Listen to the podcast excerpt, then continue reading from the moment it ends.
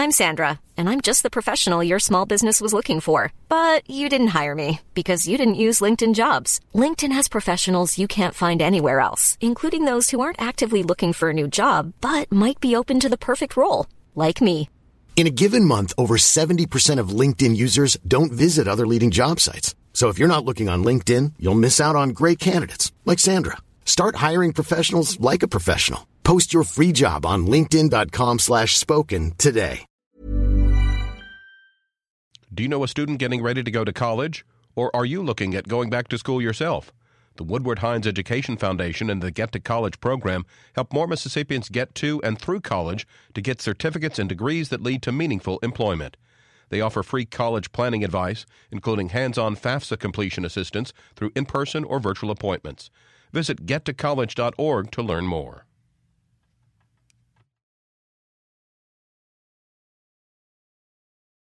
Support for Mississippi Edition comes from the Mississippi Museum of Art's presentation of When Modern Was Contemporary, selections from the Roy R. Neuberger collection, from Georgia O'Keeffe to Jackson Pollock.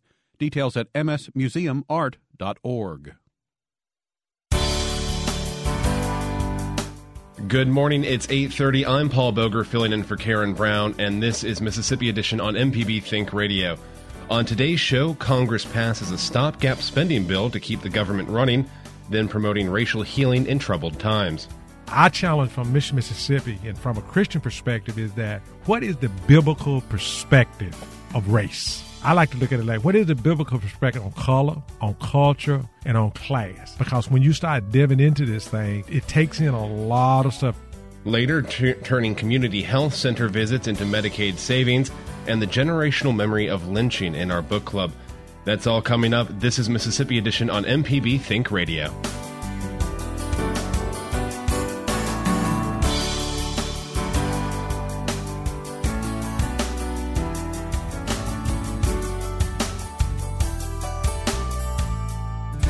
Despite clashes over a temporary government spending plan, members of Mississippi's congressional delegation have voted to avoid a government shutdown. MPB's Desare Frazier reports. The U.S. House and Senate have passed a short term federal spending bill referred to as a continuing resolution. The measure was initially voted down because Democrats wanted funding for Flint, Michigan's lead water crisis included. To end the gridlock, lawmakers added Flint to a water resources bill in the House despite Flint's inclusion in a bill already passed by the Senate. Democratic Mississippi Congressman Bennie Thompson says lawmakers are eager to avoid a government shutdown. We went through it a few years ago, and it was traumatic to say the least. And uh, we are sent here to do a job, and that job is to make government work. So, from all indications, is we will have a continuing resolution uh, passed Republican Mississippi Congressman Greg Harper says the plan will fund the government through December 9th.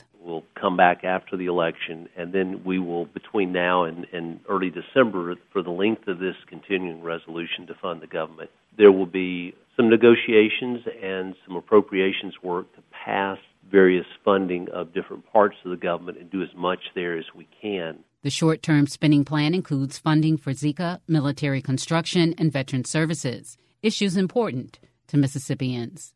Desare Frazier, MPB News. In other news, Mississippi faith leaders are joining together to promote the need for racial healing today and for the next generation. This is the focus of Mission Mississippi, the nonprofit group devoted to using the Christian message to bring races together. Neddie Winters is the president of Mission Mississippi, and John Hugh Tate is the pastor of Bellwether Church in Jackson. They speak with MPB's Karen Brown about the need for racial healing in a time where police killings of black men across the country has helped deepen a divide, and about Mission Mississippi's racial recon- reconciliation celebration starting this morning at 9 at the Jackson Convention Complex. The things that we see happening in our society, I would call them uh, results or symptoms of, of racism. Uh, they're not the cause of it. This is the pain and the issues and things that comes out of racism because we have not properly dealt with our history and racism and all of those things uh, over the past 240 years. Uh, these things happen. Does this mean that racism is more prevalent today or it's just more out in the open? I think we have the freedom today to act out in whatever way we think we're big enough to act out, whether it has to do with racism or other issues in life, as you see, you know. And so I believe that what we're seeing today is a result of us not appropriately dealing with the issues of racism, slavery, discrimination, all of those things that have separated us and divided us in the past. You know, uh, this is, I don't want to say the fruit of it, but this is the results of it. I'm talking about that's what happens when you don't treat the right things in your body as, if I describe this as a, a health issue if you don't properly treat diabetes or or sugar or those things, what happens as a result is gangrene. At some point, you just start deteriorating. You start taking part by part of loose, and so when you must appropriately deal with it. Because Mississippi is about dealing with it from a spiritual standpoint, and we think that's the answer. Pastor Tate Shirley, you've heard what I've heard in the national conversation that you have to take sides. You're if you're pro African American, then you're anti police if you uh, support Black Lives Matter, then you're anti American or something else. I mean, there's an either or situation set up. Do you agree with that, and, and how do you address it? Well, I don't agree that you have to take sides. And, and first off, you know, I'm a, I'm a white Christian pastor. Uh, so I try to be on the side of Jesus as best as I can. Uh, but I also come from a perspective of a white family and generally white society, what I was raised in. And I do think that this this present national national situation it, it is a result and things are much more out in the open now. I mean, it's hard to say whether we are more racist now than we have been in the 1950s or 60s or hundreds of years earlier. I mean, racism is a sin issue that's always been with us. I do think now people are, from the results of of things that they have lived through, are more open. And I know for me personally, I am trying to listen more. I mean, whenever someone is hurting, it's a Jesus issue. And there are many people across the nation and in our state and in communities that are hurting. And so I do believe that this is a God moment where we make a mistake if we say we are taking sides on this thing. And it's a God moment for the church to really confront. And again, I'm speaking for me personally, where I'm, I'm confronting times where I've said, you know, I'm not racist at all. I've got black friends, a few, uh, or, uh, you know, I, I can empathize to a degree, but I haven't lived through what black Americans have lived through. So what I can do right now is really try to listen uh, and and be as, as empathetic as, as possible. And I would be very open. I mean, we're I think we're all limping along in this together. I applaud Neddie and Mission Mississippi because they have been the pace setters in this for now fifteen years. Well, I mean, Mission Mississippi, yeah.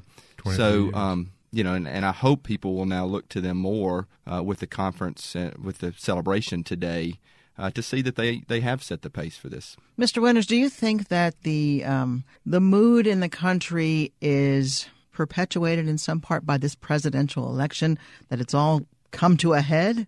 Part of the problem is that we look to individuals or persons to decide who's at fault, and I don't think, from my perspective, we ought to allow the presidential race or candidates or whatever it is to stir up something in me that otherwise would not be stirred up. So I think uh, the presidential race or any other activities going on in our country today is an excuse. So it's an individual decision. Absolutely. How you approach. Right. How, you know, help me understand the results of a police shooting a, person, in this case in Charlotte or some other place in the United States. Help me understand how, in this particular, I think this was in Charlotte, where one of the protesters was, they were protesting, one of the protesters got shot by somebody that was protesting. Yes. I don't really understand how that helps demonstrate what it is that you whatever you're demonstrating about the police shooting somebody and we turn around and shoot each other. I don't I don't get that. And so when we listen to all these voices, there's a lot of voices out there and Christians are all over the place because they are not looking to the thing that we have in common, which is Jesus.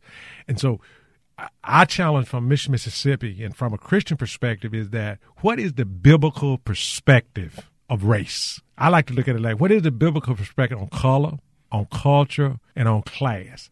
Because when you start diving into this thing, it, it, it, takes in a lot of stuff. As John Hughes said, you know, he was raised this way, I was raised this way. And so when you start dealing into this culture thing and this this this class thing and this color thing, you got all kind of tentacles and things that and Mississippi is saying, hey, we're gonna deal with the race issue here in the Christian community because there's so many pink elephants, if I can say so, that's in the room.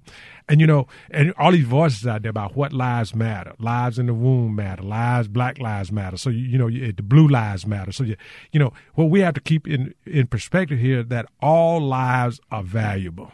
All lives have value. What's in the wound or whether it's blue or black or whatever it is, all lives have value. And when a subset of all those lives that all lives matter, then you got these subsets. And when a subset of all lives matter come out, and and, they, and, I believe they come away from God's standing and God perspective, they become uh, something within themselves, which result, from my perspective, results in sin. And so we have to understand that all life is valuable. All life is precious. The biblical perspective says all lives matter. So how do we work together to move forward together and appreciate the equality and equity that all lives matter and that we move and make sure that all lives are valued equally and that by human beings we don't devalue life that God has decided that's valuable. And so the, the challenge, how do we how do we get through this thing? We believe having conversation together, sitting down, talking together, as we're doing today. And that, you know, John says he wanna listen. I think the greatest hindrance of any kind of relationship is that we lack the ability to listen. I walk into a room. Everybody and, wants to talk. Yeah, absolutely. You know, we think, you know, one of the Bible quotes that I Luke, Jesus said to the folks, you think your many words and your many talking is going to accomplish something. And so we all have that issue of wanting to talk. You know, in fact, the Bible tells us to slow to speak and quick to listen. And uh, most people are not slow to speak, including myself. Especially you know, preachers. You know, you know, so so you know, my wife is talking, and you know, I just can't wait for her to be quiet so I can tell how wrong she is. And I'm, I'm sure it works the other way with her. You know, she she's waiting, she's waiting for me to be quiet so she can tell me really, really how wrong I am because she knows it. And so we go into these conversations to let the other person understand our perspective and many times we don't really care what the other person's perspective is. So Mission, Mississippi, like today, Mission, Mississippi is having a summit and where people can sit at the table together and hear answers from John and John can hear answers from Neddie, and we give each other uh, an opportunity to process those answers and understand those answers. Whether or not we'll ever agree upon those answers is a whole different discussion. Let me ask you this: I mean, why is this called a celebration? Do we have things to celebrate oh, in Mississippi? Yes, I think yeah. so. I think Mississippi, in a great way, has led the way, partly because Mississippi's kind of been the black sheep of the nation in terms of being blamed for all the. Uh, being blamed for, for all the problems and Mississippi has been forced to confront this issue sooner than the rest of the country. I will say this, you know, I worked for Mission Mississippi. It was 14 years ago. Uh, this this past summer, and I was in seminary and I was interested in these issues, and they were already again leading the way and and and getting up off the ground. And one of my jobs was to interview different pastors around the state about where they saw us as the church in, in race relations. And I was looked back and I was fascinated. I had one interview, and I won't name the pastor, but a very well known pastor around the state, and he was a white pastor. And he said, you know, it was almost like why why are we having this conversation? We're past this issue of race. I talked to young people in, in the church today, and they say we're past race. This was 2002. And and I think a big issue is that we have put a band aid on this wound uh, for years. Neddie Winters is president of Mission Mississippi, and John Hugh Tate is pastor of Bellwether Church in Jackson. Gentlemen, thank you very much for being with us. Thank you. Thank it's you. an honor to be here. Mission Mississippi's racial reconciliation celebration starts this morning at 9 at the Jackson Convention Complex. Up next, turning community health center visits into Medicaid savings. This is Mississippi Edition on MPB Think Radio. Community health centers in Mississippi. Support for Mississippi Public Broadcasting comes from the Delta Entrepreneurship Network, hosting the Delta Challenge Pitch Competition September 29th at the University of Mississippi. Information and registration at dra.gov/entrepreneur. This is Mississippi Edition on MPB Think Radio. I'm Paul Boger, filling in for Karen Brown. Mississippians who visit community health centers for primary care often save Medicaid dollars down the line. That's according to a study to be published in November by the American Journal of Public Health. The authors analyzed Medicaid data in 13 states, including Mississippi, and found Medicaid patients who use community health centers make Medicaid claims less often than, than those who don't. Janice Sherman is the CEO of the Mississippi Primary Health Care Association. She tells MPB's Karen Brown investments in community health centers lead to savings down the line.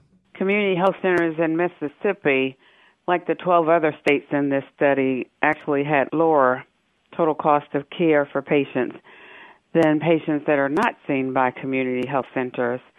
It also reflected that the community health centers in Mississippi had lower hospital admissions and lower specialty care spending in this study. How many community uh, centers are there in Mississippi? We have 190 sites among the 21 organizations. So there are 190 physical sites, clinic locations. Is there fear that any of them will have to close? No, we're we're not facing any of, of that threat at the moment.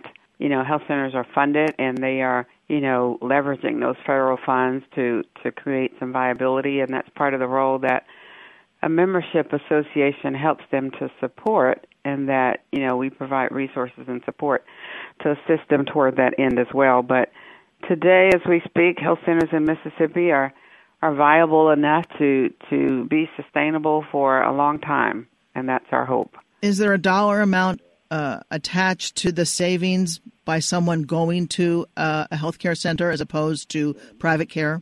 There's not a dollar amount for the savings actually. What what we generally say, and it's part of our our national trend of data on another set of literature that says for every one dollar of investment, the state and the feds get three dollars back of their money. So the return on their investment is three to one, um, and that's borne out in some other methodology that's out there. But um, you know, that's a pretty common thread across our industry. What's the percentage of Medicaid CHIP enrollees who are going to the clinics across the state? Uh, about twenty five percent. One hundred thousand out of the four hundred and some thousand. So one out of 4 mm-hmm. And the others are going to hospitals, they're going to private physicians. What are most of them doing? I'm not really sure about that, Karen, uh, because it's you know their choice. But you know there are hospitals that have outpatient clinics as well. There there are other payers that other providers that take Medicaid as well. You know even university outpatient settings take Medicaid patients, and other uh, private physicians take Medicaid patients. So they're probably dispersed against a, a mixed use, as the the study pointed to other outpatient clinic and some of those can be rural health clinics that are not federally qualified health centers. Some can be outpatient, private, hospital outpatient, uh, a number of those.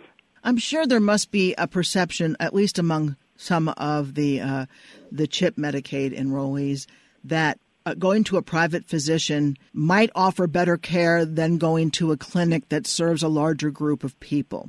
Any truth to that? Well, I don't agree with that because I've actually been a patient as well as an administrator of a community health center. So, you know, it wouldn't be my truth. It may be someone else's. There's a perception amongst communities that's pretty local.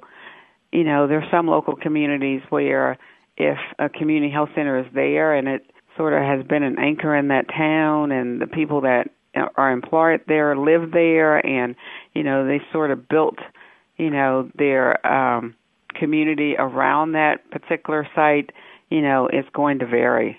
So perceptions are, are I'm sure vary just as much across this state and across the nation. But my perception is that quality of care provided by community health center, since I've been a patient myself, uh, is second to none. Is there a focus at the community centers of prevention, of maintenance that would prevent more serious problems physically sure. And, and oh, absolutely. You know, even though even though you know by the time most patients get to community health centers because they've basically you know not accessed traditional care, um, you know we get a lot of folks that have chronic conditions, but you know the immediate charge to us is to change those outcomes for people who haven't traditionally accessed care. So if we get patients with you know chronic diabetes who walks in immediately there's a plan that says, you know, you're going to have to do some things to to partner in better outcomes. We won't achieve them independently of, you know, patients really being engaged and taking a role in prevention. Janice Sherman is CEO of Mississippi Primary Health Care Association. Janice, thank you so much. Thank you, Karen. Up next, the generational memory of lynching in our book club. This is Mississippi Edition on MPB Think Radio. Podcasts of your favorite MPB Think radio programs are available now. With any podcast app, you can search, subscribe, and never miss a second of MPB Think Radio.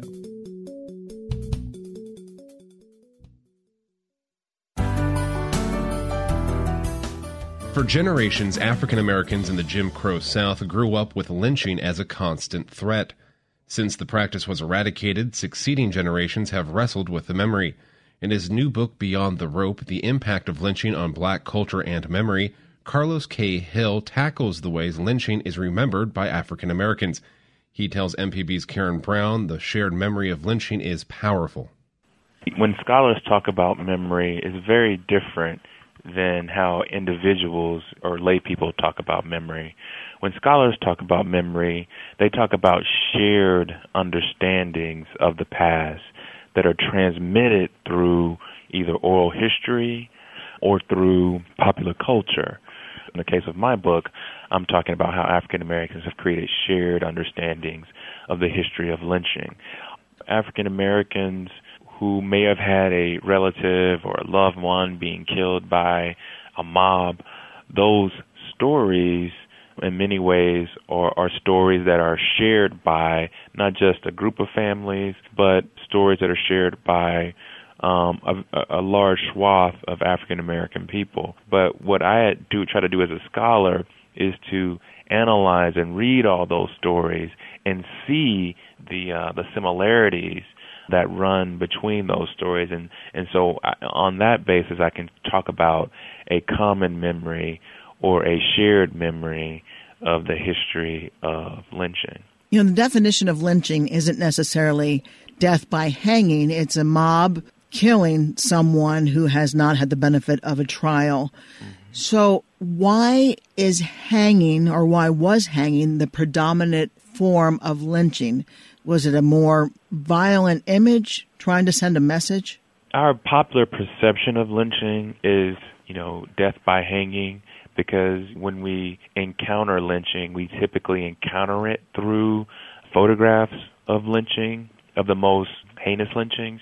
And so, in the public perception, lynching is death by hanging. And as you said, a lynching in its essence is the denial of due process of law, right? It doesn't really matter how the individual was executed or killed. Many lynch victims were not hung. Many lynch victims were shot to death, burned to death. Many lynch victims were even in the earlier period, you know, before the 20th century, were tarred and feathered. And so lynching doesn't necessarily connote death by hanging, but in the popular imagination, because of lynching photographs, we typically, many people typically associate those two things. Do you know how many people, is there any idea how many people, how many African Americans were hung in this country? Scholars of lynching don't have an exact figure of how many black Americans or even Americans were lynched, but we do have good estimates most scholars will argue more than 3,000 African Americans, somewhere between 3,000 and 3,500 African Americans were lynched between, say, 1880 and 1960. Is there lynching or some form of it still possible and even in evidence today?